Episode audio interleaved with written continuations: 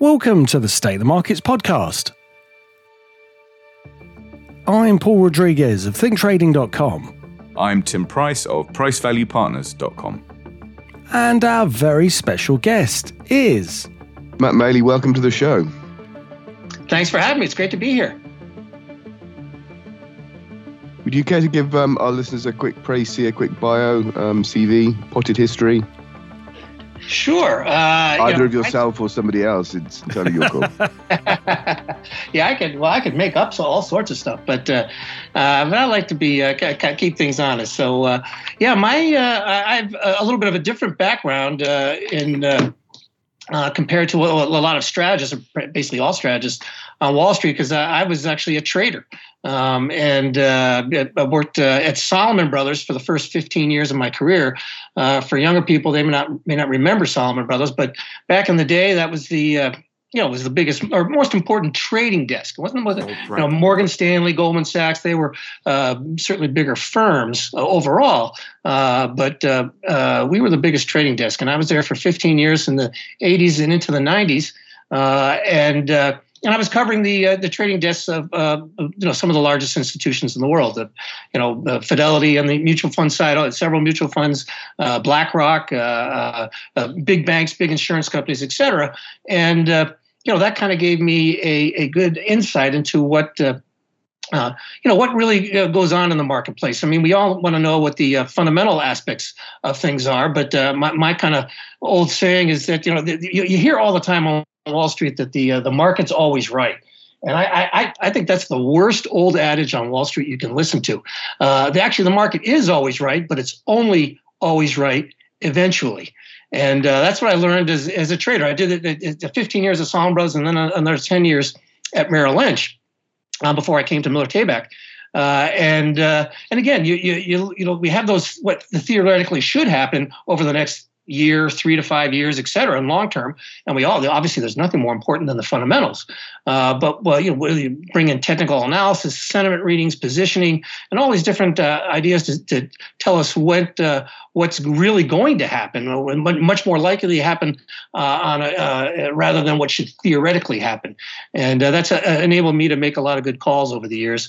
you know, at key turning points, whether it be for the overall market individual stocks, different groups, et cetera. So, um, but that's yeah, that's I started uh, uh there. So spent 25 years uh, trading, uh, and then uh, moved to uh, Miller Tabak, where. I became well. I started off trading, trading there, doing some research work, et cetera, and then became the chief market strategist about a decade ago, and I've been doing that ever since. So it's again a little bit of a, a unique uh, background for, for those who are uh, strategists, and uh, it's helped me, I think, uh, uh, really have a better uh, better feeling for what's really going to happen, and, and, and, like I said, make some key calls at, at, at, the, at, the, points when everybody seems to be on one side of the boat and, and turn out to be dead wrong. When you were at Salomon Brothers, was that during the, the golden age of Louis Ranieri and John Gutfreund? Absolutely, yep. I was there from 1982 to 1996 or seven. the uh, yeah, it's funny because uh, Lou, Lou Ranieri, uh, I'm pretty sure, I know he didn't have a, a, college degree. I don't think he spent a day inside a college classroom. And yet he uh, went on to become on the uh, executive committee and obviously basically invented the uh, mortgage-backed securities business and uh, quite a uh, quite a, a legend. And, and of course, John Gutfreund. um, uh, and again, he was a trader. He was another person. He was an English major uh, with an undergraduate, de- yeah, undergraduate degree in, in, in, in English. Uh, when I started at the at Salomon Brothers, there was only one person with an MBA on the executive committee, and he he well, was Henry Kaufman, who was the the most respected uh, uh, uh, uh economist at the time. Uh, but it was more mostly former traders, and so it was a great, great atmosphere and and and a really exciting time to be to learn the business. What happened to Salomon? Did they get subsumed within one of the mergers? That took place? Yeah, well, what, what, happened was is, is, yes, they got bought out by uh, Travelers at the time, which was Smith Barney, uh, which uh, you know merged with Citigroup. So it's now, I guess, technically under the Citigroup uh, uh, uh, moniker. But the the you know what what happened was John Gutfreund. We had this. problem where we you know we had the the, the government bond trading scandal that happened in the early 1990s and he got pushed out The new person came in who was more of a salesman, uh, and uh, and remember, uh, uh, our return on equity was not as high as some of the others. And Warren Buffett bought a big chunk of the company.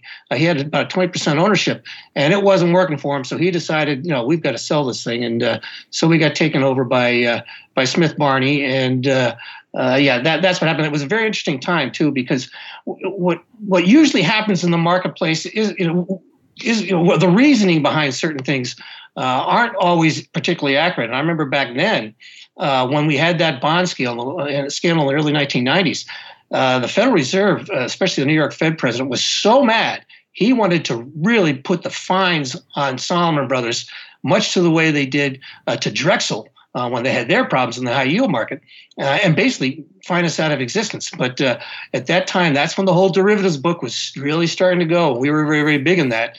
And our treasurer went in, opened up the book, and said, if you find us out of existence, we're the counter, we're the most important counterparty uh, to most of Wall Street, and uh, it was kind of like long-term capital management, which of course came out of Salomon Brothers.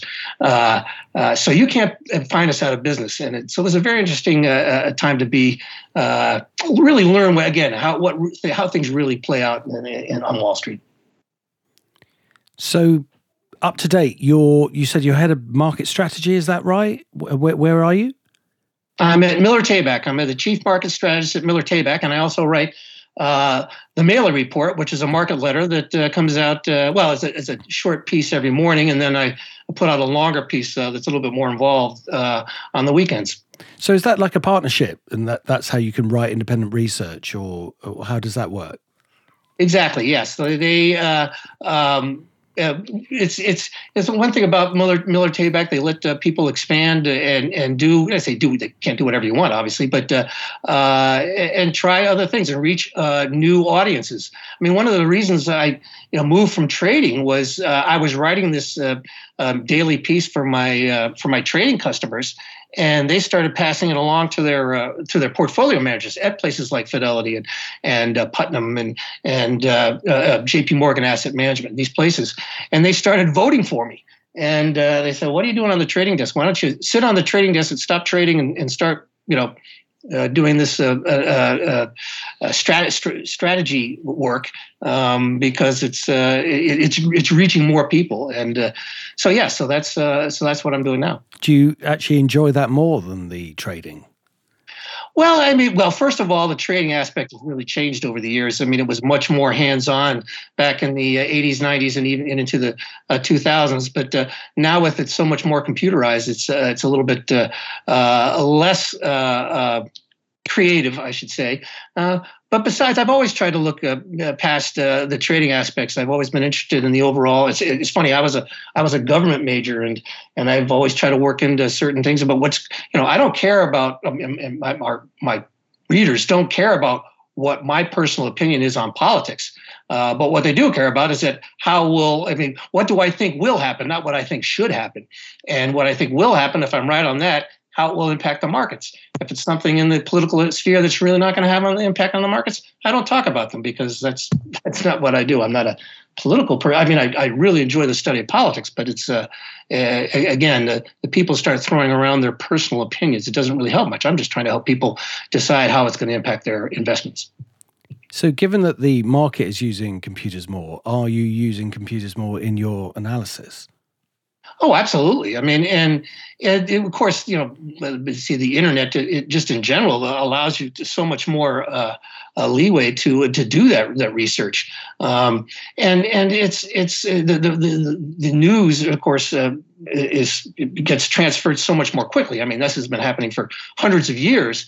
Uh, and it just keeps accelerating more and more and more. I mean, now at the point where newspapers are almost non-existent, and uh, but you know you can find you can find a lot of the information much more easily. Find out uh, you can study things like uh, you know we have certain things that are you know uh, uh correlations in the marketplace that a lot of people a lot of the traditional correlations don't actually work very well. I mean a, a, a fabulous one right now is just talking about how well the fed is uh, the federal reserve has stopped easing uh, and pretty much everybody thinks that, that that's the case and they won't raise again unless something changes uh, the problem is that, that people don't look at the right correlation. They're comparing apples to apple, uh, apples to oranges. Uh, if you look at when the stock market is, the, the fact is the Fed usually stops raising rates when the stock market is uh, significantly, whoops, what that is, my phone. Uh, you know, this when the stock market is quite cheap, trading at 13 to 15 times earnings.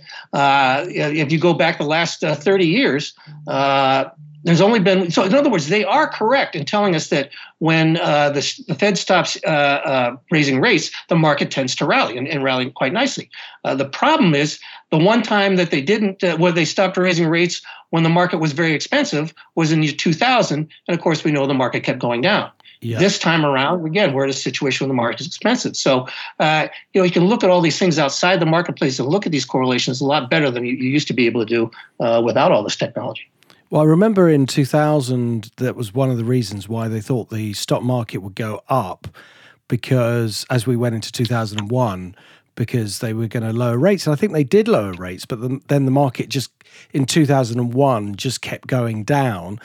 Um, later, we find, you know found out in September of that year that there was the the major terrorist attacks, um, and then after th- three weeks after that happened, the market bottomed and they cut rates aggressively and everything went back up again. So it is it is right that interest rates, if you look over time, don't necessarily follow uh, completely with what the stock market's going to do. You could raise interest rates and the market could go up, and you can lower interest rates and the market can go down, and that applies to individual currencies as well. I mean, uh, many many countries during the Asian financial crisis raised interest rates to try and protect their currency, and all that happened was it accelerated the decline. And they tried that in um, 1992 in the UK when they tried to protect the pound from falling out of the RM. Nigel Lawson raising interest rates and and saying we've borrowed a few billion from the IMF, which was, if you know that the amount of uh, currency that's traded per day in terms of volume is trillions. So it was never going to do it was a drop in the bucket as they say. So it is interesting how when people get taught traditional economics you know you raise interest rates the market goes down and currencies uh, you know rise. That's not how it works. It's just they're being taught incorrectly and they have been for a very long time. I totally agree, and that's one of the reasons why I love the fact that I that my background taught taught me that that you you you you, you can't look you yes you want to use the uh, uh, textbooks uh, as a reference uh, and what you learned in your business classes in college or, or, business school whatever. It's th- those are a good reference point. But the world the real world works very very differently than than than those textbooks tell you. And you know again you, you have to look at what the starting point might be. And you also have to look at why how and why the markets moved the way they did before these changes were put in place I mean, a lot of people don't realize that uh, the the big rally uh, of the uh, uh late 1990s, uh, people thought was uh, because you know there was a new economy coming on and this big change in the internet. Well, that was did play a big role, but I would argue, and I would argue that it's happened over the last has happened many times in the last 25 years is that liquidity, a big injection of liquidity, played a very important role in that rally, exacerbated the rally, took those uh, uh, stocks much higher than they did, uh, much higher than they would have uh, otherwise done, and uh, created that bubble. And the liquidity was put into place because of the Y2K uh, issue mm. that. Uh, turned out not to be a serious problem, but only because the, the system was flooded with liquidity for several years going into it. So, I always thought that economics didn't work because I came to the market from a technical analysis point of view and I did my own research by looking at what stocks did and writing down what the commentary was on those stocks in a little diary on a day-to-day basis and plotting charts by hand which is you know revealing too much about me being a geek than I should do. But I'm actually I've never asked him this question. How did you find out that traditional economics doesn't work in that way? And and and got yourself sort of into a discipline with value investing that that you realize does work? I suppose. I mean, Matt's already alluded. You've both already alluded to sort of um, currency crises and interest rates not working the way they did. So for me, I had front row seats to the sterling ERM crisis in September '92, and it became abundantly clear back then that nobody who was practicing any conventional branch of economics had a, the vaguest clue what they were talking about. so I suppose by a process of sort of continued discreditation. Um, there needs to be something else. And then I forget, I forget exactly what it was, but I had the, the good fortune to start moving in classical economics, or you might call it Austrian economics circles, from around the late 90s onwards. And here's a type of uh, approach that makes intuitive sense. So, for people who aren't aware, that the classical school or the, the Austrian, so called Austrian school, basically just says, know, you've got all these Keynesian and neo Keynesians trying to model everything and trying to have graphs and slides and whatever pointing to if, if X, then Y. And then you can just throw all that in the bin because it's all cobblers, it's all nonsense. And then you instead have someone like Ludwig von Mises who says, the economy is us. The economy is not a, an abstract thing. It's the collective interactions of everybody on the planet. Well, good luck modeling that. It's impossible. yeah. yeah. Well, that that's so interesting because that's where technical analysis comes from. It's exactly the same thing. So, as you, the market is the market, and you can't model it. The best way to model it is just to use the market itself. And good luck trying to, you know, predict it in the sense that no model will ever resemble what's going on. And, uh, you know, the Bank of England still try it t- to this day. And you just see how their forecasts go wrong. Um, it, it, most of the time, they might be within a certain, you know, uh, delayed reaction to what's happening because that's how because they can't see that the actual economy is is a discounting mechanism of what's happening in the future. But anytime there's a crisis, they definitely don't see it and they don't seem to learn from their mistakes. So, Matt, from your perspective, do you actually put things, uh, do you put technicals and fundamentals together and use a bit of your own secret sauce, or is it all fundamentals and, and no technicals? No, use I use technicals very very heavily. Um, the and and I, I, Paul, I can't agree with you more. Uh, it's it's funny because I uh, you you hear from people every once in a while uh, who say it's just a bunch of mumbo jumbo, a bunch of lines drawn on a on a chart that's just uh, you know voodoo economic whatever, and uh, but it's I, I, literally sat there one time at a at a, at a, at a party uh, and somebody was pontificating about how uh, it, it, was a waste of time and and and then uh, this so it wasn't a business party and I just kind of stand to the side. And and then, but a few minutes later, he started talking about how, well, you know, the economy always moves. I'm sorry, the markets always move six months ahead of the economy, and individual stocks always move six months ahead of the uh, of change in there. And I said, that's technical analysis. Exactly. And he exactly. kind of froze and said, "What? What?" and and and the way I like to tell it to people, an easy way, just you know, a very elementary way, is to say, "Listen, think about it. If you're a, if you have a business or you're looking at a company, the business has been down for a couple of years. They've had to lay off people. They've closed factories. Well, what happens when things turn up? Okay, when things get better, uh, you know, you're gonna are you gonna wait for their earnings to get better? Well, get you know, the people who do the, you know are gonna go in there and realize, oh my gosh, they're hiring new people, they're reopening their factories, but that takes time. That, those earnings aren't going to turn up right away. That's going to take six months. Well, the people who are doing the uh, people who are paying attention are going to realize that they, they're not going to wait around for those earnings to get better. They're going to get it at the nice cheap price because the stock is down. They'll start buying it up, and then you can see that in the chart. So if you're uh, an individual investor who doesn't have an army of analysts to, to try to figure out some of the stuff in advance, you can do it through the charts because they're telling you those things in advance. So it's it's it's vitally important. And I would also add that if you listen to any of the or, or read about any of the great hedge fund managers, uh, uh, Paul Tudor Jones, uh, Stanley Druckenmiller, uh, uh, you name. I mean, you go, you go, I could list many of them. Uh, they.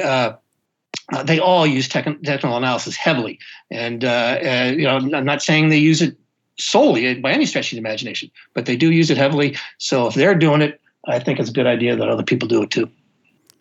So, the remit of markets that you look at, are you predominantly equities or do you cover everything? Well, yes. Well, yes, I do. It's mostly equities, but at the same time, uh, you can't be following the equity market without paying attention to what's going on in so many other different markets. I mean, obviously, the bond market right now. I mean, there's been times where I, I mean, I've, you know, just even the last well, 20, 10 years, 20 years, whatever. There's been times you would you could go months uh, where this where the stock market traded tick for tick with the oil market. Uh, that's not the case now, but it hasn't been for a little while. But that had been has been the case in the past. The bond market important. The uh, uh I mean, obviously the currency markets. So I'm looking at all these different things. The high yield market wildly important. Watching watching high yield spreads is vitally important, especially when a market gets expensive like it is today. And uh, and then I try to look at some of the liquidity gauges uh, because, like I said, I think that's been a much more important uh, aspect uh, of what is happening. I mean, uh, I, I, would argue that the AI, uh, the whole AI phenomenon, not the whole, I take it back, that the AI phenomenon is is is, is no question. It is going to change the world. Uh, but so these stocks, it is not a coincidence that the, this took place, that the big jump in these AI stocks took place in the springtime uh, when the bank of uh, when the regional banking crisis took place. You look at the Fed's balance sheet, or I should say, not the, their balance sheets. You look at the U.S. Uh, reserves uh, with uh, the, with Federal Reserve banks. That shot up like a like, like a moonshot because they needed to protect the system. They they literally went from QT to QE for a couple of months to protect the system from a major bank run. And and what always happens when you ever get a big influx of liquidity into the system, uh, the, whatever the most important uh, uh, group or whatever, whatever the I'm sorry, whatever the most uh, the, the group with the biggest momentum and the best story tends to get an outsized move. That happened in the late 1990s. Again, people don't realize that, that how much money was flooded into the system to save us from the Y, y, Y2K issue. We can talk about that in detail if you'd like. But it also happened in the in the late uh, in 2011. I mean, Ben Bernanke came in and flat out said publicly, we one of the things we're doing right now is flooding the system with liquidity with QE in the hopes of raising asset prices so that we can help the economy bounce back out of this uh, uh, out of this great financial crisis. I mean, he said it publicly. I mean, they used basically they were saying we're using the markets as a tool here to try to help the economy because it's a crisis. Uh, and but the problem they ran into is that the, the, the hottest the hottest and sure enough it helped all the markets do better but then we had this the, some of that liquidity or a lot of that liquidity went into the hottest area what was the hottest area well the hottest area was the commodity markets because china was growing like uh, you know in an unbelievable way the problem was that and, and the Fed, again, Federal Reserve members were saying publicly, we have a problem here because too much of our excess liquidity is going into the commodities markets. And I said at the time in the Maley report, I said, listen, and I said to my customers here at Miller Tabak, this is going to be a top, an important top for the commodities market. And I said, and they said, well, well why do you say that? And I, and I said, because this is one area where the market's rallying is hurting the economy. And, and people, you know, people kind of forget that we had major uh, disruptions, uh, social unrest in the Middle East at that time. We even had riots in Paris and London because food prices were so high in 2011. And sure, I said they're going to, I said publicly, they're going to do something. And, and I, I, I took not only that situation, uh, but I also looked at the insider selling, and I'd love to talk about insider selling because that's a major thing. But uh, Glencore was, was the biggest uh, uh, commodities broker in the world. They went public. They've been a private company making gazillions of dollars for 20, 30 years, and they decided to go public. Why? Because they knew that, their that their, their market was had turned into a bubble. So they they went public. Uh, the other one was Cargill here in the in the U.S. They sold the, their MOS, their Mosaic position. Again, same reason. The insiders were selling the, the, the, Fed came out and sure not well the Fed didn't do it the CFTC did but I'm sure they worked it together and said we need you to stop this rally in the in the stock in the uh, commodities market. And sure enough all of a sudden in May I mean literally a couple weeks after that uh, public announcement from the Fed that they were concerned about the way the commodity markets were going they started raising margin requirements for all sorts of commodities. That was the top of the market.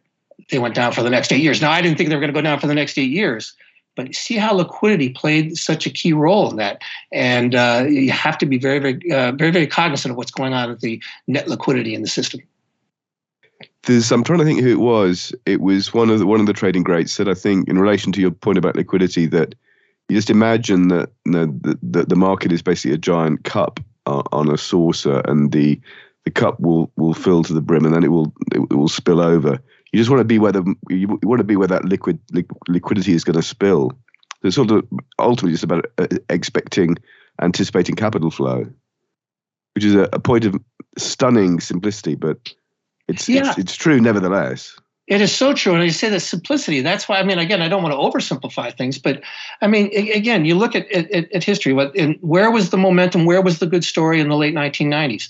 That was uh, in the internet stocks. And of course, uh, once that topped out, I mean, you saw what happened with with uh, Amazon, Amazon went down 90%, even though their earnings and revenues went up every single quarter from you know during that whole time frame uh, until they you know until the bottom in two they actually bottomed earlier in 2002 uh, but the same again happened with the uh, the energy i'm sorry with the um, commodities markets when all that liquidity was uh, after the great financial crisis. What happened during the uh, the, you know, obviously there was another huge uh, liquidity injection uh, during the pandemic. It started in March that year.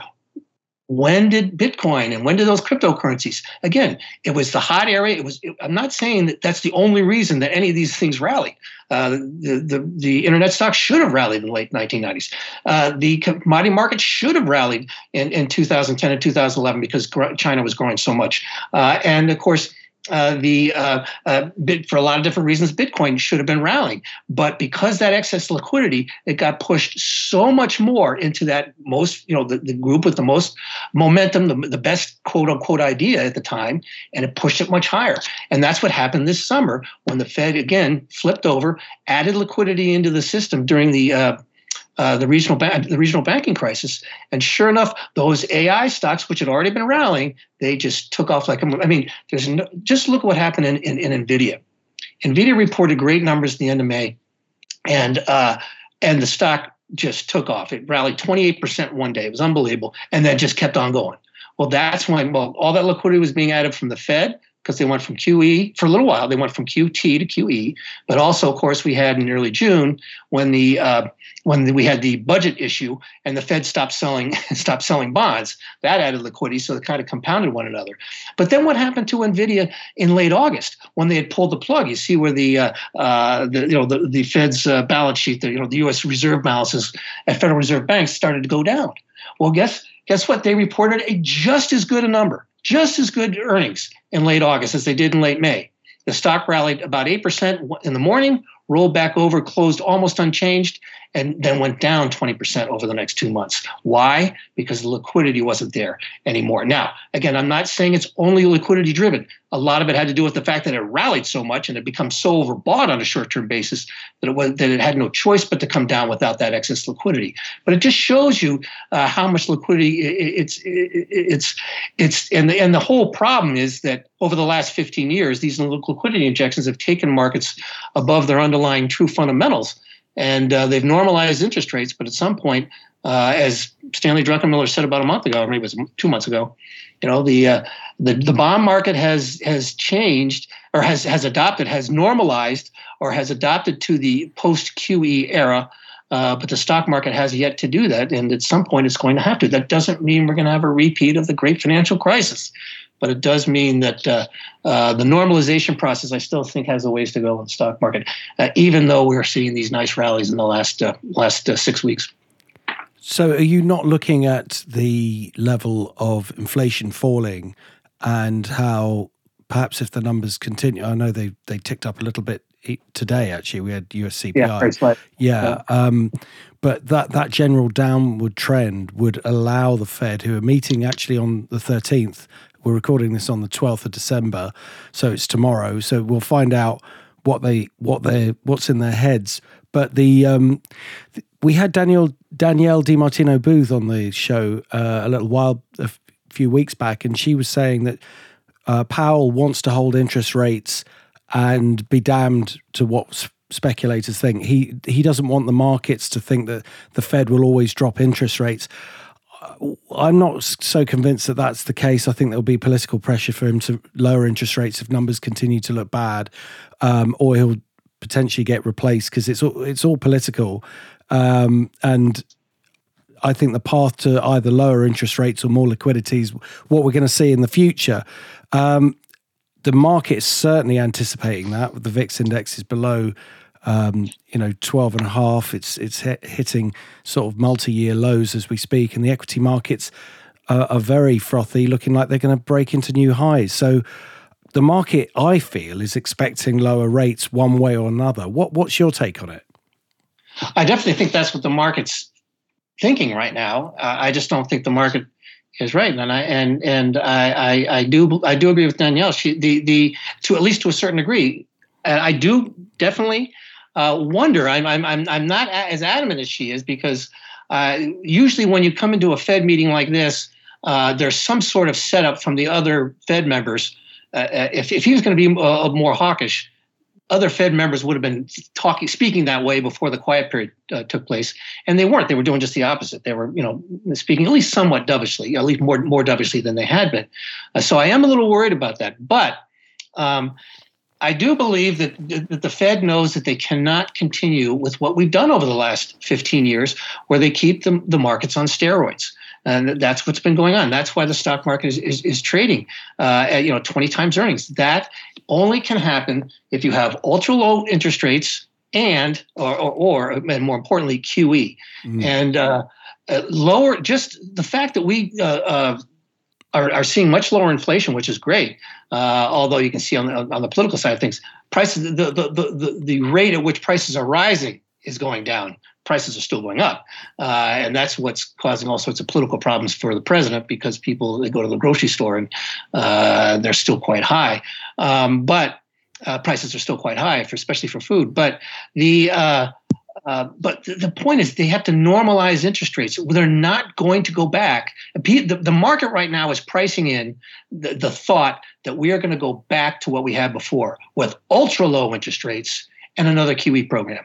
That I don't believe is going to happen. I believe that the Fed has normalized rates, and when they settle in, they're going to settle in at a much higher rate than they were from two, in 2000 and 2021. If that's the case, uh, that means that the multiple on the market is going to have to come down. Multiple expansion is I always kind of laugh at that. Multiple when people say market's going to go up because of multiple expansion, they're just telling you the market's going to go up because it's going to get more expensive. that's that's not really. Uh, and then it doesn't cause multiple expansion doesn't cause the market to go up. The market goes up uh, and goes into an expensive level because of interest rates get too low or liquidity gets uh, too plentiful, that's the real reason. And and uh, uh, again, multiples stay higher for for tech stocks for all these different uh, issues. But my point is that we are not going back to the free money era uh, unless we have a crisis. And if we have a crisis, that's not going to be a t- good time to be buying stocks. So uh, if if we just fall back down and, and interest and, and the and the uh, level of inflation does fall back down, even if it falls all the way to 2%, which is, you know, the last mile is going to be very difficult. Interest rates are not going back to those levels that people seem to be pricing in because so many people are, are, are so used to it. They're just assumed that it's their birthright to have expensive markets and, and have interest rates at abnormally low levels. They are no, they have they have normalized interest rates, and as that flows through the economy, um, it's going to be uh, it's going to have to cause the market to normalize itself as well. And that means taking more closer down to 15 to 16 times earnings and that 17 times earnings will be considered expensive not 20 times. So you cannot go back to 20 times earnings. You hear these people try to say that 20 times earnings is normal. Uh, that's that's it, just just not accurate. I don't know how else to, to say so how far do you think the market the uh, the US stock markets could potentially fall then? Um, I know it's a difficult thing to to put a, a, figure on, but by what sort of percentage would you do you think that they're overvalued, or that or that expectation that rates will go down, to which they have to re uh, reassess? Yeah, I'm, well, know, I mean, the first thing we, of course, we have to remember is that when, when and something I've been talking about all year or at least for the last six months, is that when interest rates go up in a in a, in a very significant way, like they have, um, uh, and then interest rates go back down, that's actually negative for stocks. Okay, there was one time in the, in the early 1993, 94 where it didn't work out as badly. The stocks didn't fall that much; it fell about seven percent or so. But every other time in the last 70 years since World War II, has been quite negative for the stock market because what happens is when you get a very sharp rise in interest rates, that causes some pain eventually, causes some uh, economic pain. And then they have to cut interest rates in a significant way because we're either headed to recession or something breaks or both. And uh, we don't even have to go into recession. That's that's another thing too. People say as long as we can avoid a recession. I, I, always, and again, I don't want to sound too too bearish here because I'm not looking for you know a repeat of 2000 or, or 2008, but I am worried about uh, the market that, that that markets have gotten ahead of themselves again, and you know people uh, say oh they, they oh it's how clever it sounds to say well you know the stock market has predicted nine out of the last five uh, uh recessions basically, and then I'm like on that that's not a reason to be bullish. That's in fact a reason to be bearish. In other words, they're telling you that the stock market can go down 20% or, or even all the way into a bear market without a recession. You don't need a recession. When the market, when the starting point is a market very, very expensive, like it is today, at 2.5 times sales, which is really the much more, the much better uh, thing to look at, uh, because you can't play with sales. Sales are sales. People can play with earnings. They they they jiggle those all the time. All sorts of, also you know, um, play ways they can play with their their actual earnings per share. But they can't play with their sales and it's very expensive right now. Um, I, I, don't mean to get off on a tangent here, but but my point is, so going back to your actual question, I think that there's a, there's a, a chance that the market could go down as much as a 15, well, 15 to 20 percent at some point next year. Uh, and I say it's, gonna, it's where it's going to end. Um, and I'd also note a couple of things about election years. First of all, the early part of the election year it's the second half that tends to be better, not the first half, and there tends to be some dips. But also, even though history does tell us that the, that the election year in the U.S., uh, the presidential election year in the U.S., is bullish for the stock market, that is accurate over the last hundred years or, or longer. Uh, if you could talk about the last uh, this century, the last 25 years, we've had six uh, we've had six elections. Uh, three of them have seen really bad declines. Uh, 2000 of course, 2008, which was obviously horrible, and 2020. Three of the six elections, according to 2020, of course, was the pandemic, you know, saw declines of anywhere from uh, 35 to 50 percent. And it didn't happen all in, in, those years. Now, the one in 2020, of course, 35% in one month, and it bounced right back. Uh, that was fine. So uh, the, the, there, there's a reason behind uh, the, the why the presidential election cycles tend to work, um, but it does it is much more difficult when the market is expensive. And uh, I do think that uh, as the, the market normalizes, at some point we will see a, a decline um, uh, in the 15 to 20 percent range. That would be my, my guess. Do you think there's a risk, Matt, that one thing we've seen over the last few years, I would suggest, is a complete lack of a complete loss of trust in government, in big government, and with state administrations and organisations. Do you think there's a risk that as more and more people get very distrustful of, of big government, that if you don't trust statistics, you don't really trust anything anymore, and there's a general sense of malaise in relation to the official narratives about things. Take, say inflation, for example. It could be anything. Well, yeah, there's no question. I mean, and you know, we, we the, the people have been much more, uh, not, I mean, untrusting, whatever. They don't trust the government anywhere near as much. And people try to blame skeptical. it on say skeptical. Skeptical, right? And people, you know, want to blame it on one part or the other. But I think it's more, both parties are, are, are, uh, are have you know plenty to plenty of blame to go around uh, for all of them. And uh, um, you know, when when each new president comes in or each new Congress says, "Oh, we're going to bring people together," and they do just the opposite. They they work hard to do just the opposite, and uh, uh, so you know, does that cause social unrest? Or in, to a certain degree, I you know, I suppose it could.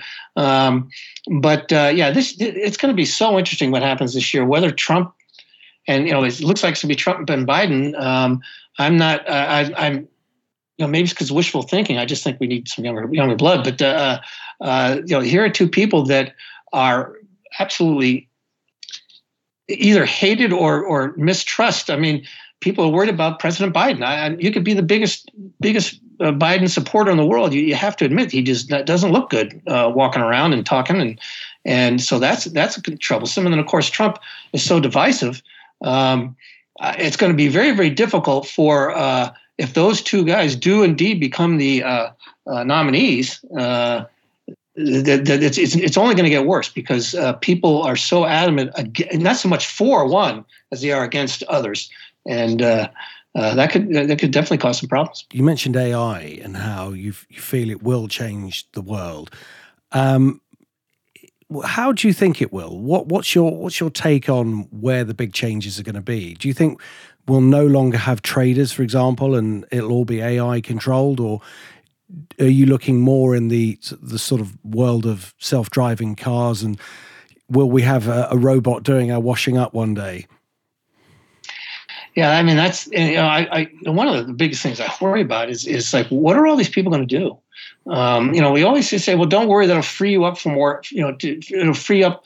It will free up people to do more, spend more time thinking about other things or doing more important things, and that's uh, that's very true. I, but the problem is, what what it will do is it will help a lot fewer people do that. they will lead, need a lot fewer people. And you see what's happening with these uh, these newspapers now. I mean, they're, they're playing off people in droves. They just don't need uh, that many people, and and and and that doesn't, you know, will they be doing all the articles? Hopefully not. Uh, um, but I, I, you know, it's what are you going to do to to a, somebody who's uh, you know, if it's going to be self-driving trucks, uh, what's a truck driver going to do? A 50-year-old truck driver, they're going to suddenly become a, you know, they say, oh, well, we'll retrain them. Is that person going to become a computer technician uh, at 50 or 55? Uh, you're going to teach them how to do that? That's going to be tough. Um, so it's uh, it, it, as much as, you, as you, it just seems to be that this this progress, you know, we've always seen progress being, you know, taking people out of, uh, people out of jobs, and somehow it's always able to. They're always able to find something else to do, uh, and uh, retrain to a certain degree.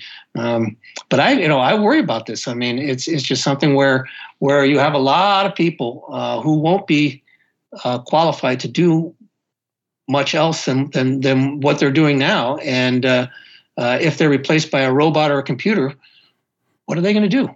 I, that's I that concerns me. I, that will have an economic impact uh, on a lot of people, and you worry about this this you know this huge uh, uh, valley that is, or the chasm that, that has developed between the rich and the poor. Is that only going to become wider? So, you talked about insiders, and tell us about where you get the information on insiders and, and what their predictive value is. Well, uh, you can talk about uh, um, insider selling. Uh, on, on, there's two two different kinds of insider selling. One is uh, when a company sells itself, uh, and uh, so it's that's a, a, a, type of insider selling. Now, when a company does an IPO and, and goes public, of course, in a lot of cases, a real lot of cases, it has nothing to do with uh, the insiders worrying that the, you know, the, the companies, you know, their business is topped out uh, or anything like that. Uh, just the opposite. They're like, no, we're we're we, we you know we're a growing company. Uh, we want to grow even more. In order for us to grow, we need to raise money, and a great way to do that is is to is to cash out some of our holdings. Uh, so they cash out some. So, it's not just them cashing out because they want to go sit on a beach. They're cashing out because they want to raise more money and expand their business. Uh, and I mean, you look at what happened with the.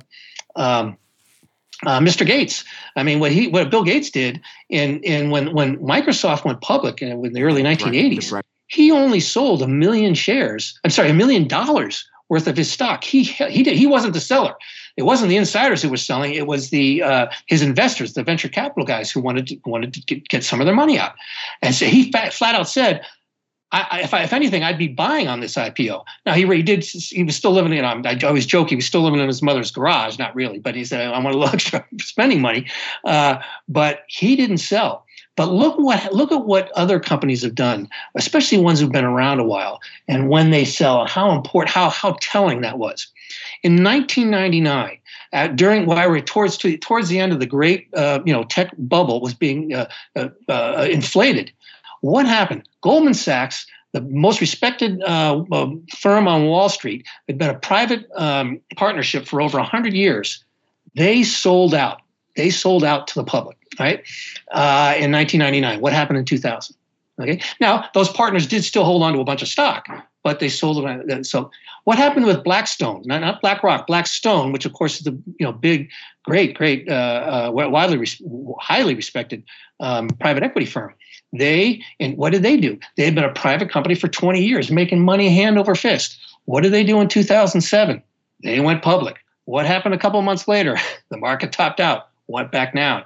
I talked about earlier about how um, uh, Glencore went public in 2011. Again, it's been a private company for all these years. Why would they go public? Mm. They saw that they were in a bubble, they sold, and that bar- market went into a, bear market. I'll give just two more quick examples. But it, uh, the, what ha- well, just one more example in when it's selling the company was happened um, uh, with uh, Sam Zell you know he didn't he didn't uh, he sold his company in a private transaction he didn't he didn't get bought out he, he didn't do an ipo but it was in you know 2005, 2006. He saw the top in the real estate but He said, "Oh, I'm just I want to try other things." real estate was his business. He wasn't trying to do. He just saw that things were getting out of uh, out of hand, and so he sold. So that's when insiders sell their whole companies. You know something something's up. Then you have people who do the actual insiders, uh, uh just you know people who own stocks who weren't necessarily the founders. Some cases they are, uh, but you saw how happened with uh, uh Satya Nadella in 2000 in, in right at Thanksgiving in 2000. I, again, in the Maley report was something I talked about uh, uh, uh, actively. I was pounding the table. It was Thanksgiving 2021. Satya Nadella sold 250, uh, 270 million dollars of his Microsoft stock. Two weeks later, when the stock dipped a little bit and went back up and tested its high, he sold another 100 million. He sold uh, uh, two, 374 million, two thirds of his holdings. And I was like saying, there's no, no, as, you know, if, if, if something comes out that there's some sort of a, a uh, accounting scandal. We got a big, he's got a big problem. But other than that, there's nothing wrong with him selling the stock. He has done, he had done an unbelievable, and still does an unbelievable job running that company. He took out, he took out the, um, uh, he turned that around. People forget how how Microsoft had a big down patch there for almost a decade. It has come roaring back because of his leadership. There's, but he saw what was going on. He saw that the Fed, in my, my opinion, he saw what the Fed was about to do uh, in terms of going through an incredible tightening cycle. Uh, people, he had gone through plenty of times, plenty of, of cycles where the stock went down 10 or 15 percent. He just wrote it out. This time he said, you know, I think the stock, uh, I'm going to take some chips off the table. Well, sure enough, the stock went down 35% over the next year. And and, and look what happened just uh, last summer.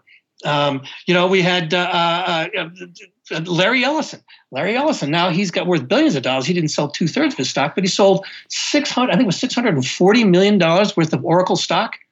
Guess what? That was the high. And guess what? They just reported bad earnings. Guess what? The stock's down 10%. The stock's he's saved himself about 120 million dollars uh, by selling last.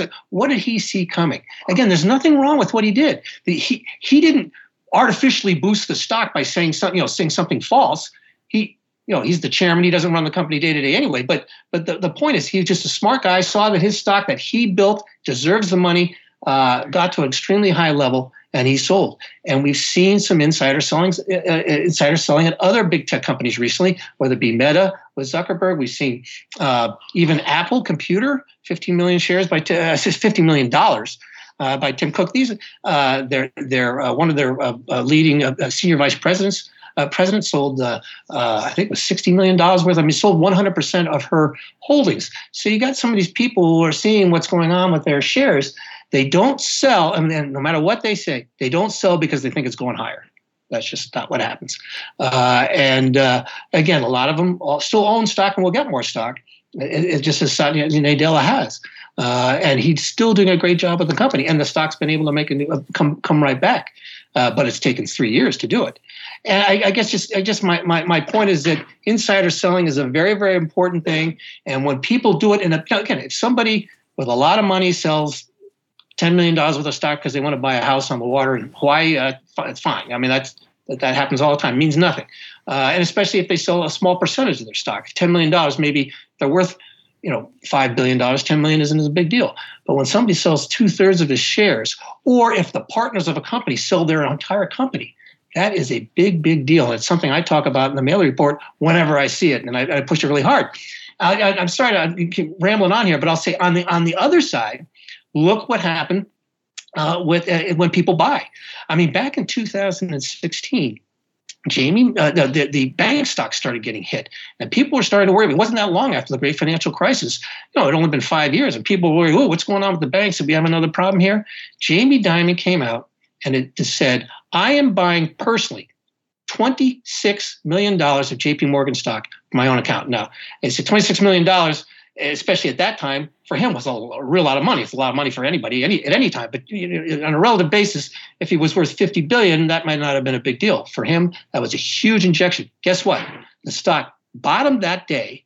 The market bottomed that day. The bank stocks bottomed that day and rallied for another 18 months straight up. And uh, what, but what's he doing now? And now he's starting to sell stock for the first time. Now he's going to sell it over time. He's going to, I think it's a billion dollars next year over time. So it's not like he's, I, I need to get out tomorrow. So I'm not worried about JP Morgan. But you can see what happens when really big insiders make really big moves. You want to pay attention. So where do you get the data for for that? I know there's obviously filings, but um, you're probably not going to read it in the FT. Where does it come from?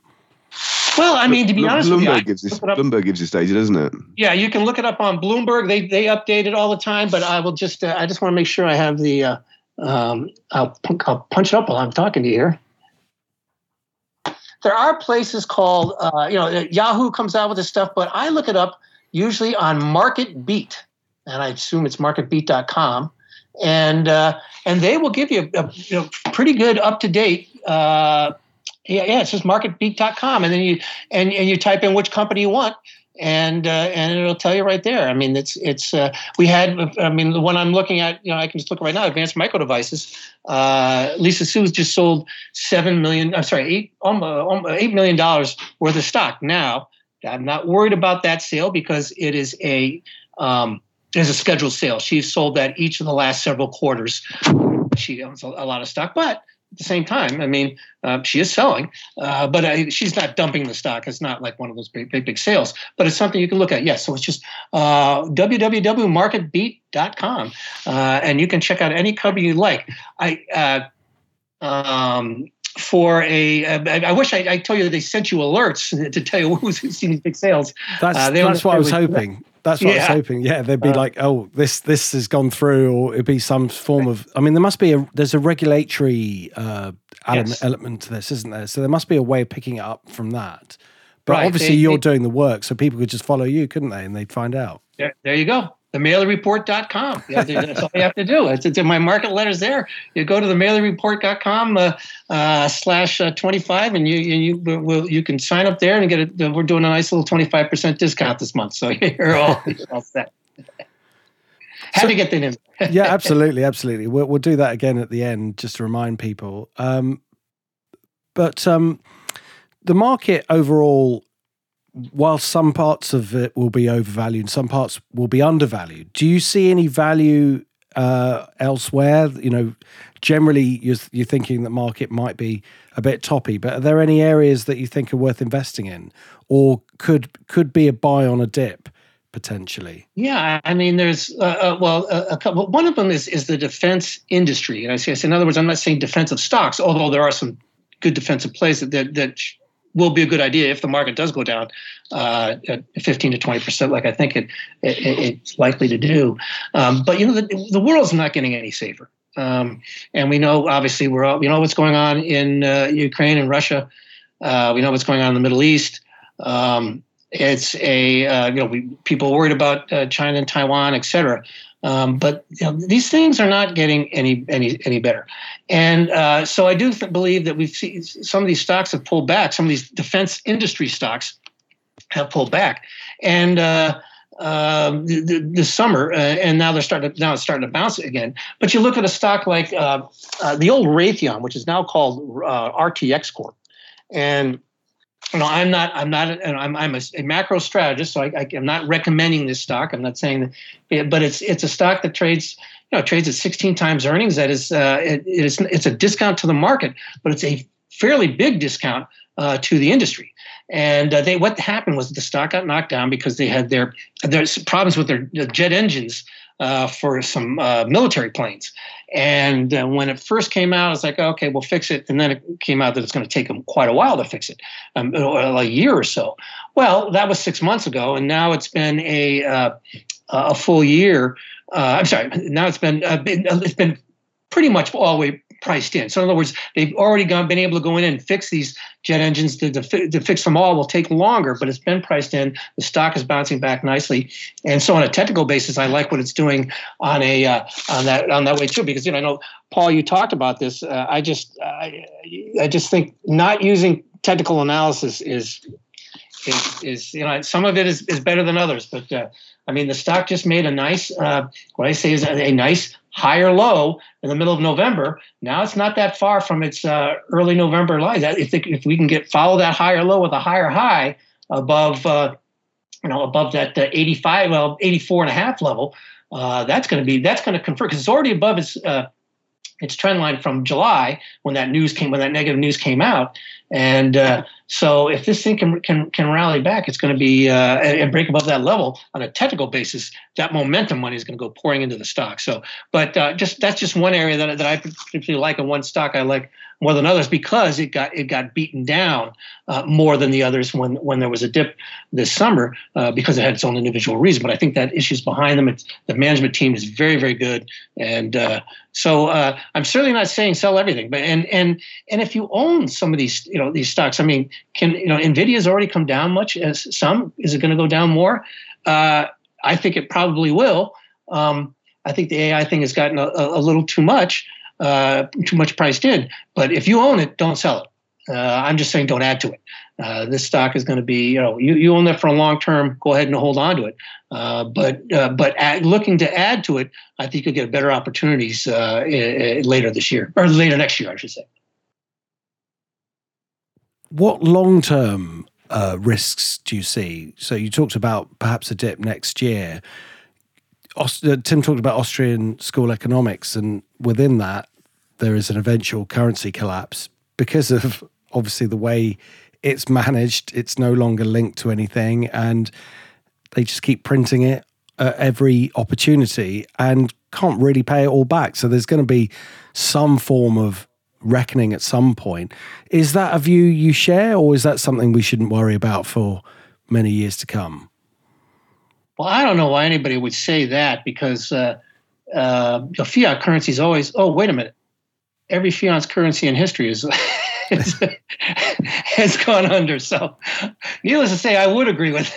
I'm I'm joking. I I, I do agree with that. Uh, uh fiat currencies are uh, eventually fail, and uh, you know the, the I think that the, the the one thing that you know you, you, you think about now with this whole thing with the uh, uh, uh, cryptocurrencies and such.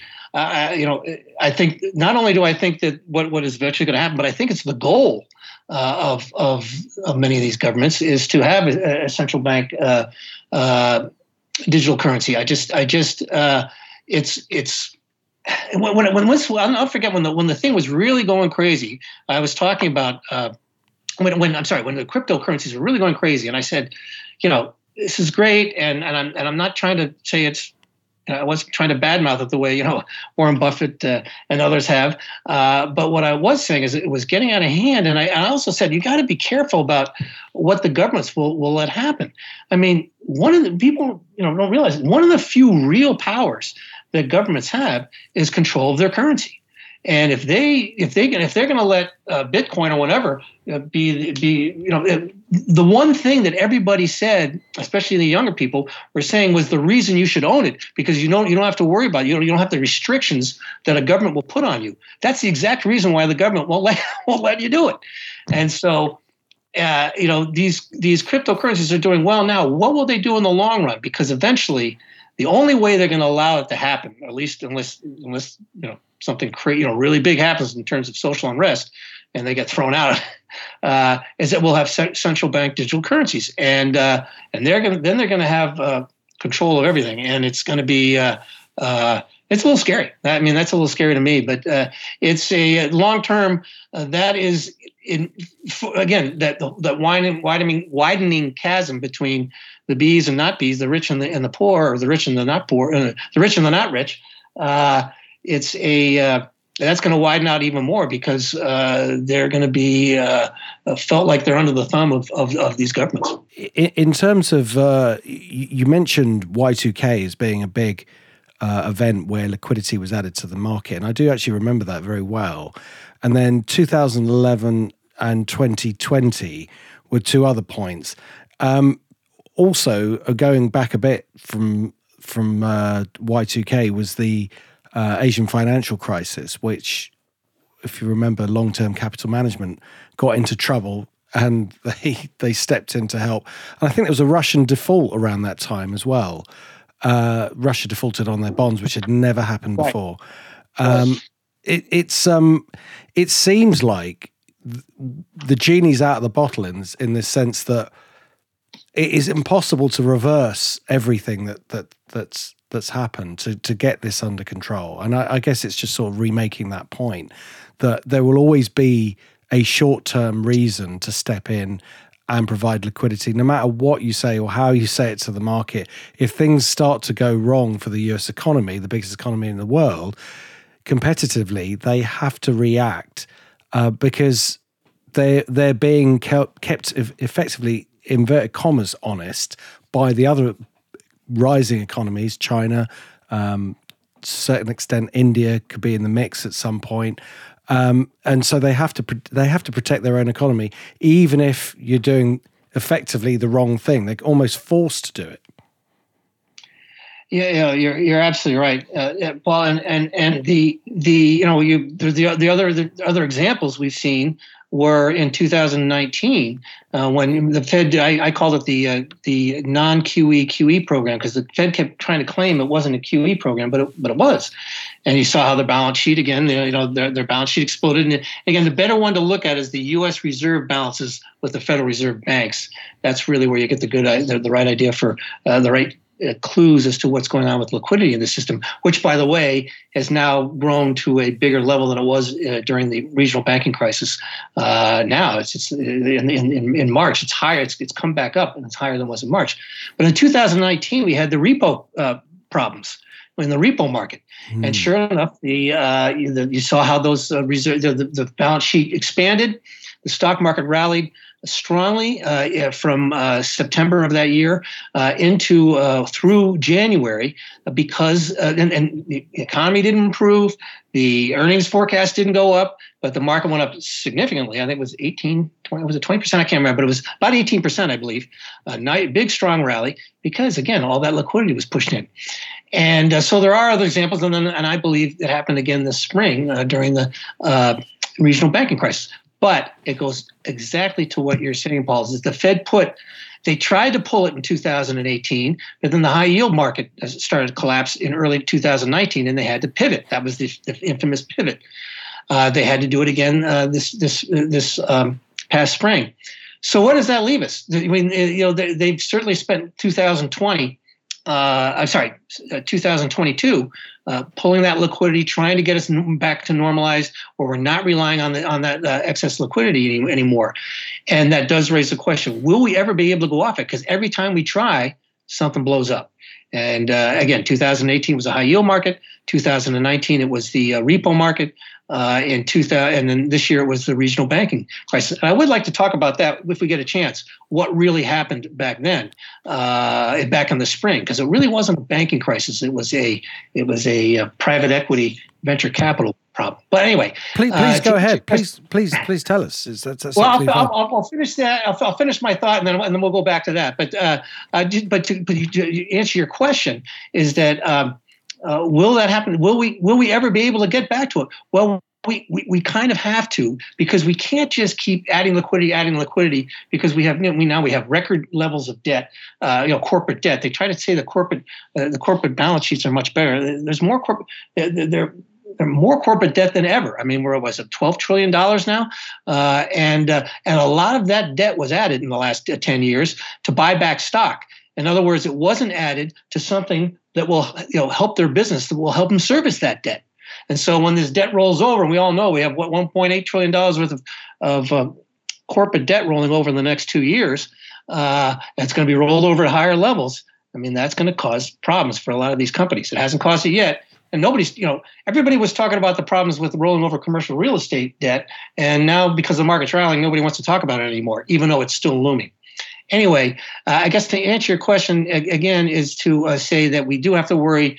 Uh, they can't just keep doing that forever. They have to let uh, these things come down every once in a while because if we get to this unbelievable, if we get another 2000, uh, you know, 1999, 2000 style bubble, once that bursts, which all bubbles inevitably do, there's too much debt around, the whole system will collapse. They cannot let another bubble like that uh, uh, uh, be created. So um, yes, I do think they'll come in when when when the uh, once things get dire. But I do also think that they'll have to let some air out of the balloon every once in a while. And um, seems about now would be one of those times they would want to do it. Maybe not necessarily this week, but in the in the coming uh, in the coming um, coming weeks, coming months. Um, and I can go back to the, the situation about what happened with uh, um, with the uh, I'm sorry, we can go back to the situation with the what happened this spring with the, with the regional banks. People didn't go out and say, "Oh my God, my bank is about to go out of business. I'm going to pull my money." That's not what happened. What happened was you had you know a couple of banks were concentrated with all this um, um, all this uh, private equity money and all this venture capital money, and they were like you know these these these startup companies um, which are you know and, and, many of them may become great companies uh, but uh, they are a long way from making any money. And every time they needed more money uh, uh you know these uh, uh, innovative companies there were too, we had too many innovative companies it's great that we had all that excess liquidity, but a lot of the excess liquidity that was going into the stock market well, was also going to all these innovative companies. Private equity firms, they had more money than they knew what to do with. Hey, take some more money, take some more money. You you need some more, take some more. And then the companies would call them anytime in the last couple of years, and they'd say, "We're running out of money. We need some more." Uh, okay, fine. Here's take some more.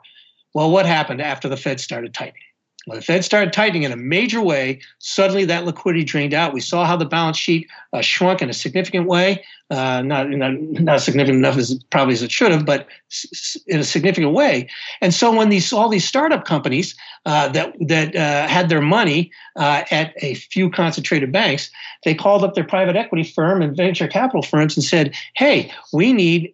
We, we need some more money. And they go, uh, well, actually, we don't have that money like we've had the last several years. Uh, you're going to have to. You're on your own." And they and they went, "Uh oh." Okay, well, we do have money in our, in our at Silicon Valley Bank or, or one of these other banks, so we're gonna, you know, we have to meet our payroll. We're gonna we're gonna go there. Well, you multiply that by a lot of startup companies, and suddenly they were all going to a small number of banks all at once to pull money out to meet their payrolls and other uh, obligations. They couldn't get that money from private equity anymore or couldn't get it from the venture capitalists anymore. That's what really happened. It wasn't like 2007 when when people were so over leveraged that they uh, uh, when, when, the markets went down, they, everything fell apart.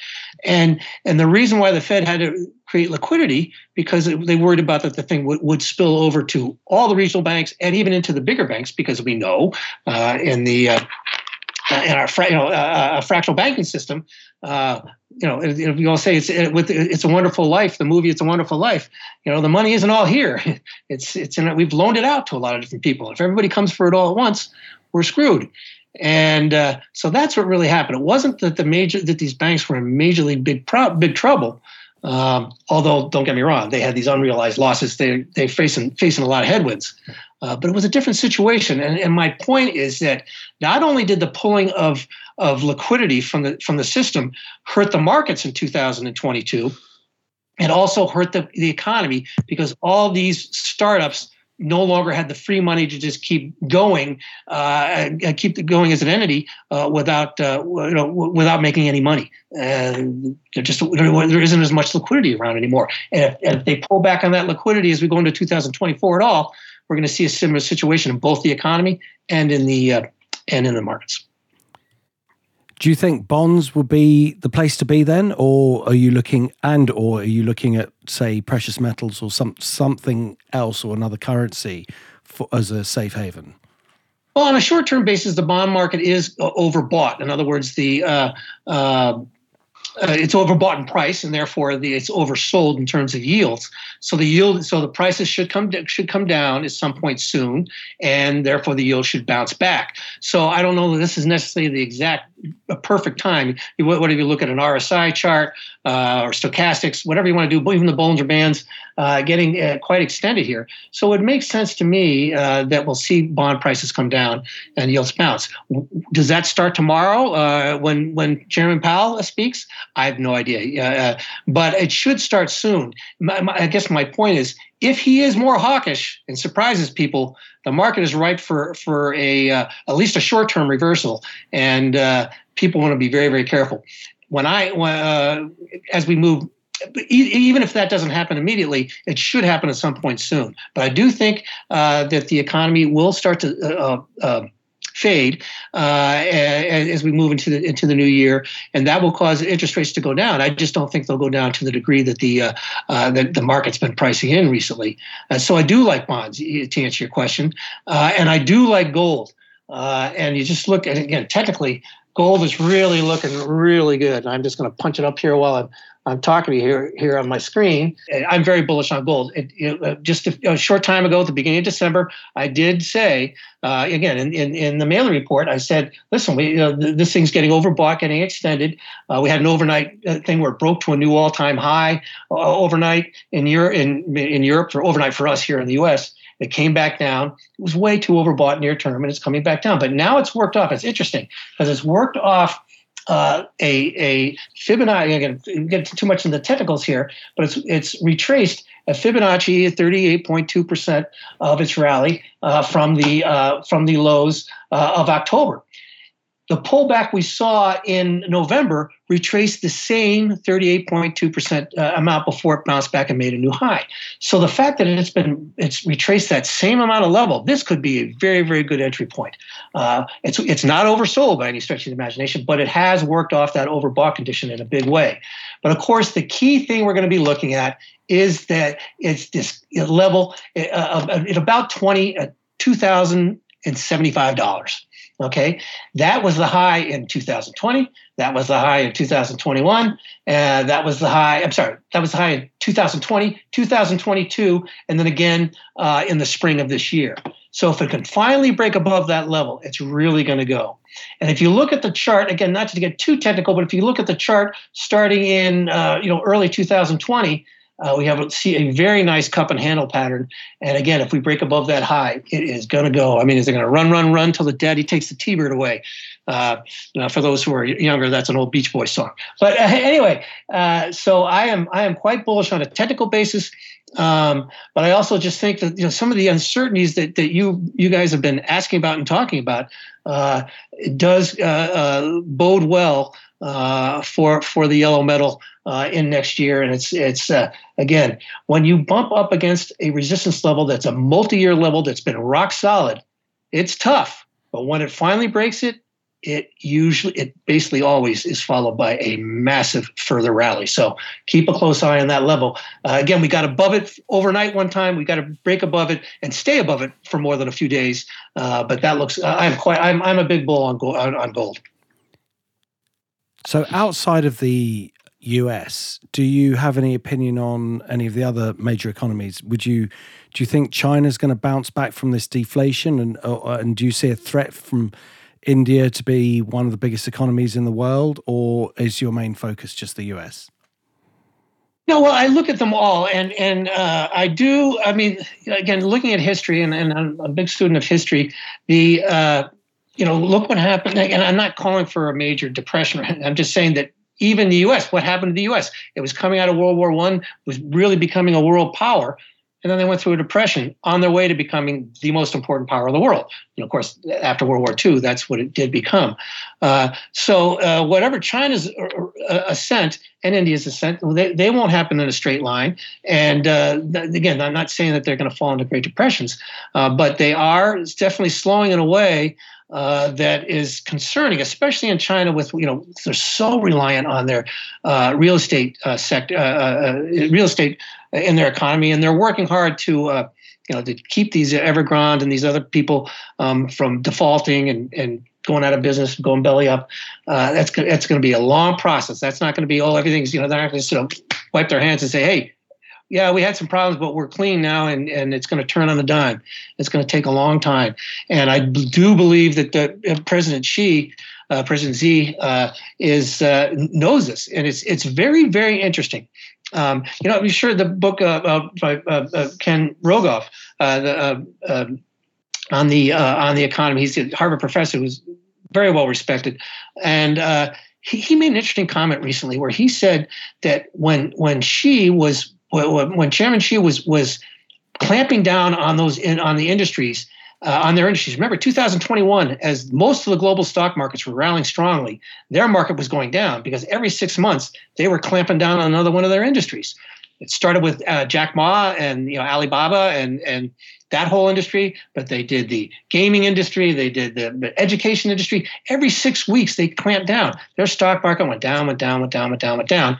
Now it wasn't until we we came out and and said that uh, the U.S. came out and said that they would uh, they were going to uh, delist a bunch of their companies, and then it was like, well, wait a minute, okay, they, it's one thing for them to knock down their market. They weren't, you know, when, when we did it, they came in and the market rallied literally 28% one day. I, when the, they talk about technical analysis, their RSI dropped to 14. I was said, you got to buy China right now. But interesting what Mr. Rogoff said, uh, uh Professor Rogoff said, he said he, he believes that he did that purposely because he saw what is happening now. He saw it coming and he wanted to clamp down on people and let them know hey, when the economy turns down, don't mess with us. We're going to still be in charge. And this is from a very respected economist, not just me talking. So uh, I, I, think he sees this coming. He knows it's going to be it's going to take uh, several years uh, for them to turn back up. So, uh, but I do think on a longer term basis, uh, they uh, India will do very very well. Tim, do you have any final questions to ask? I think we've covered a lot of ground. Nothing, nothing to add. Brilliant. Um, so, Matt, was there anything that we didn't ask you that you wanted to talk about on the show? The one thing that really concerns me right now is the amount of complacency surrounding the most recent rally. Uh, and, and, I understand why people think we, we could have a soft landing. Uh, the problem is, is, so many people are so adamant about it. And the reason why I, that concerns me is that we've only had one ever. And so for people to be so sure it's going to be a soft landing scares the bejesus out of me. Uh, when everybody is, you know, is, is too much, uh, you know, this, I don't want to say too bullish, but they're too complacent about the situation, given that every single time we've seen interest rates rise in a major way, it has always uh, caused at least some sort of a hard landing. Does it take us into a full recession? I don't know, uh, but it's happened every time. So for for people to be so adamant that it's not going to happen this time uh, does scare me, and so people need to be very cautious about that. And uh, obviously, you want to keep a very close eye on, on the on uh, the uh, employment. Uh, picture here in the U.S. If that starts to turn down, uh, a, a, a, recession will be all but assured, as will a, a 20% or for, or more decline in the stock market. So, what would you say is the best case and what's the worst case? So, 20% would be possibly the worst. Could that be the worst case, or do you think it could be more? Well, it, well, it could always be worse. The reason why I, I worry about it and, and is if you have a recession, there is still huge amount of leverage in the marketplace huge. Okay, and uh, you know some of it has been worked off, but we just, just look at the margin debt levels; they pop back up, so they're they're they're back up, you know, you know, at, at levels that were only seen, were only been higher one other time at the end of 2021. And there's a lot of leverage in the economy, just like we were talking about with what's going on with these uh, startup companies and uh, and these innovative companies. And as that, what happens is, is that at some point, as the market starts to fall more of that leverage is going to have to be unwound. And that could turn a 20% decline into a 25 to 30% decline. Remember, crashes are not crashes are not caused by a, a, recession. They're not caused by a slower economy. They're not caused by slowing uh, earnings. Uh, they're caused caused by one thing and one thing only: forced selling margin uh, uh, margin calls and that kind of forced selling doesn't happen from a top. That's why we don't get crashes from a top. It starts to go down, starts to go down, then it crashes because people don't get margin calls until the market's already dropped 12, 15%, something like that. And so the thing could snowball and become uh, a, a bit of a worse one. But the greatest part about that is it creates unbelievable opportunities because when people are selling because they uh, because they have to, they don't sell that it's cheap. I know I but, but I've got a margin call. I have I have no choice. I have to sell it, and that's what creates these unbelievable uh, opportunities. Uh, you know, to uh, you know when there's blood in the streets to, to pick up uh, some unbelievable stocks uh, when the baby's been thrown out with the bathwater. And uh, so I'm not call- necessarily calling for that. That's why I'm saying it's more like 15%. But if it gets towards 20%, it gets more than 15, it will almost certainly accelerate because of uh, uh, the unwinding of that leverage. And uh, and those who have a little bit of excess cash on the sidelines are going to be the ones who have not only the ability to take advantage of it, but they'll have the confidence to take advantage of it. Those who are fully invested won't have the money, but they won't have the confidence either because their their portfolios will be getting slammed. Great stuff. Tim, um, what's your? That's a great way to end. What's your media pick for this week? Oh, it struck me recently that I hadn't been to the cinema to see a film since Dunkirk. So oh, I went wow. to see Napoleon, the new Ridley Scott biopic. And uh, have you seen it yet? No, it's had mixed reviews apparently. Well, I think the mixed reviews are basically a bunch of French people that you know as as as Ridley Scott said, the French hate themselves. So you know we're we're dealing with a you know we're, we're dealing with a certain type of we're dealing with a certain type of people here. A lot of people have said, yeah, it's not historically accurate, but as Ridley Scott would have would have said, you know, he's making a film. He's not making a historical documentary. So, um, but uh, I I don't think personally too many historical liberties were taken. But what do I know? But the, the, point is, it's I mean, it's it's two and a half, at least two and a half hours long. Not a minute drags. It it, it isn't over long. It's a an old style crowd pleaser. It's very entertaining. Oh, the, brilliant. the battle the battle sequences are brutal. Um, so that's one thing to bear in mind. It's not not for kids because there's some horrific horrific carnage on the screen, um, and also it's very very noisy. So at least half the half the half the film is dedicated to cannon cannon being cannon being shot off. But uh, no, I, I love Joaquin Phoenix. I, I wasn't really that familiar with Vanessa. Is it Vanessa Kirby? Who's yes, the, she's very good. plays yeah. uh, Josephine. But uh, no, absolute barnstormer and incredible that Ridley Scott was 85 when he made it, and he's now working on Gladiator 2. Yes, yes. Which What I a, what a force of what a force of nature that man is. amazing, isn't it? Oh, that's that's absolutely brilliant. I'm so pleased to hear you enjoyed it. And Matt, you're I, could tell that you were a student of history by just by the answers that you were given.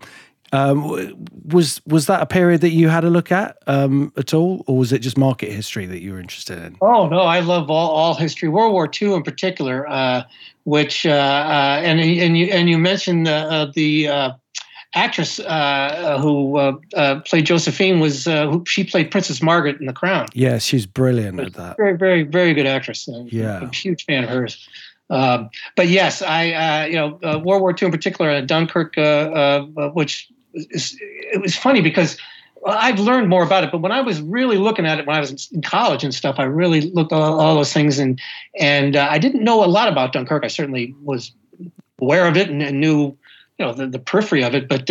Boy, uh, not, but I learned a lot more since then, and so uh, it was it was just a fascinating, just a miraculous thing. And then, of course, I, I really really enjoyed the uh, the Churchill movie a, a couple of years ago uh, as well. I thought that was very well done.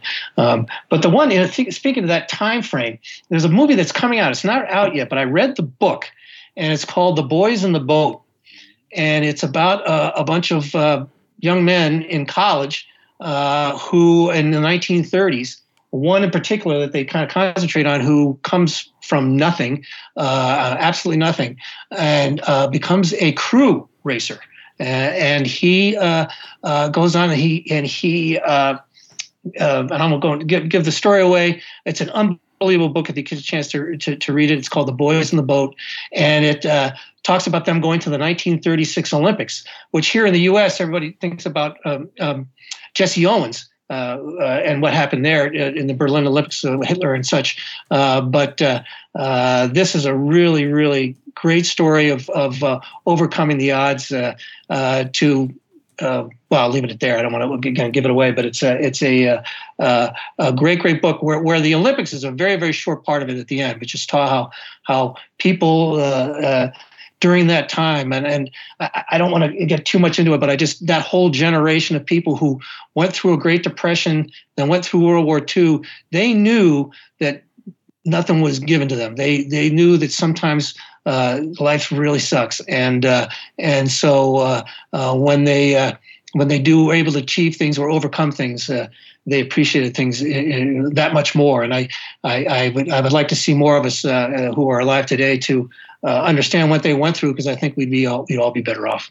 So Matt's ret- Matt's reticence to to reveal the plot is um, admirable, and it reminds me of a, uh, one of my favourite anecdotes about. I used to read a, a magazine called Empire, which is a film review magazine, monthly film magazine, and one of their journalists was clearly whimsically inclined, so they went to see a film called Blue, directed by Derek Jarman, who was an, an art house director. And blue simply consists of various shades of the colour blue to a soundtrack. And about 20 minutes in, the journalist in question stands up in the cinema and says, Can anyone tell me what's going on, please? I'm colorblind.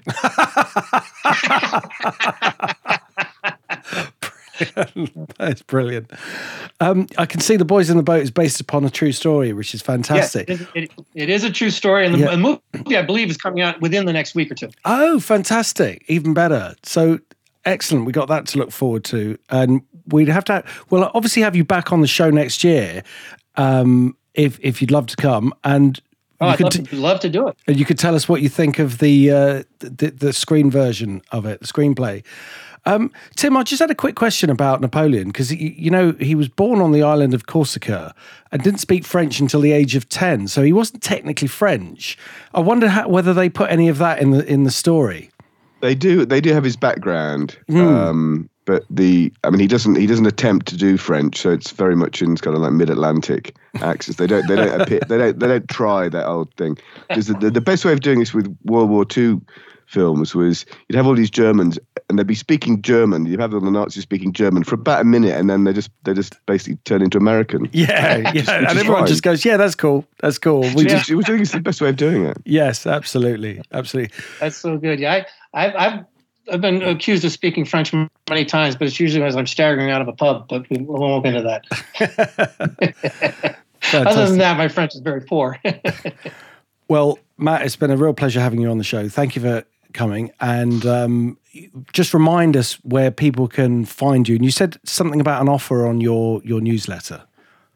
Yeah, it's uh, the Maley Report, M A L E Y, the MaleyReport.com slash 25. And uh, as uh, you know, this time of year, we're just uh, uh, offering a, a 25% uh, uh, off my all access plan. And uh, that gives you six commentaries a week, a, a daily uh, note every morning, and then uh, a weekend piece, which uh, goes over. Uh, it, it's it's ten different issues. It's not necessarily the top. I, I try to focus on the issues that people aren't focusing on, and uh, so really can give an idea, uh, people an idea what's really going on in the marketplace, and so how they can take advantage of the, the key turning points uh, when they when they crop up.